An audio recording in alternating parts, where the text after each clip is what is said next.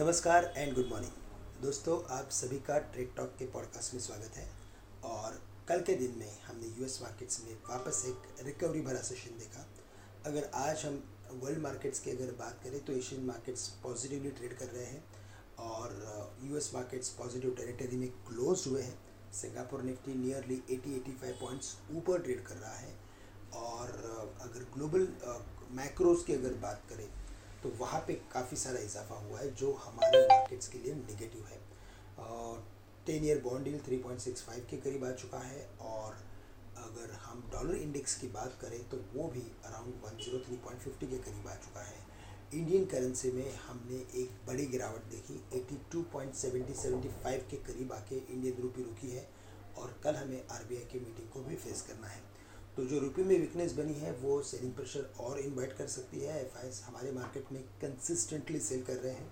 F&O में भी उन्होंने अपनी पोजीशंस को बढ़ाया है, शॉर्ट पोजीशंस को बढ़ाया है, जो इंडिकेट करता है कि हायर लेवल्स पे मार्केट में हम वापस एक बार प्रॉफिट टेकिंग देख सकते हैं।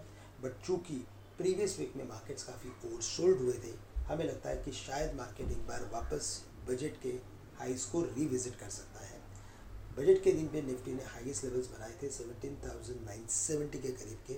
और आज के लिए जो इम्पॉर्टेंट लेवल्स है वो है around 17,870।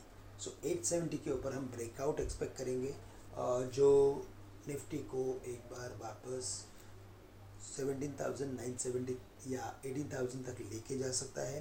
On the down side 17,700 750 के करीब मार्केट में सपोर्ट है। उन लेवल्स के करीब कुछ लॉन्ग की पोजीशंस बनाए जा सकते हैं विद अ कॉन्ट्रा व्यू, क्योंकि मार्केट एक रेंज में ट्रेड करते हुए नजर आएंगे। That is the overall view. But हमें स्टॉप लॉस रखना है 17,700 के करीब का। उसके नीचे वापस मार्केट एक बार 17,600 या 500 के लेवल्स को छू सकता है। बैंक निफ्टी में 41,850 का इंपॉर्टेंट रेजिस्टेंस है और उसके डिसमिसल के बाद ही हम कुछ अपवर्ड एक्टिविटी देख सकते हैं जो 42,000 या 42,150 तक बैंक निफ्टी को लेके जा सकता है। लेकिन ओवरऑल फॉर्मेशन अभी भी ट्रेंडलेस है और हमें स्टॉक स्पेसिफिक रहना ज़रूरी है।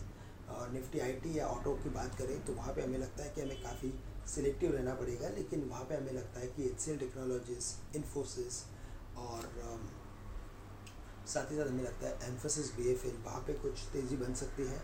और डिपेंड अपॉन द फॉर्मेशन हमें लॉन्ग पोजिशंस बनानी है। और ऑटो इंडेक्स में हमें लगता है कि महिंद्रा एंड महिंद्रा, टाटा मोटर्स के ऊपर हम ध्यान दे सकते हैं। टाटा मोटर्स के लिए सपोर्ट आ रहा है 430-425 के करीब का और महिंद्रा एंड महिंद्रा में सपोर्ट है 1350 के करीब।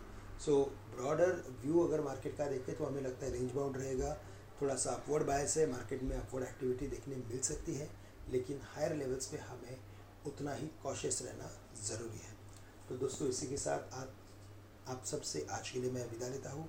आप सभी के लिए आज का दिन मंगलमय रहे। धन्यवाद।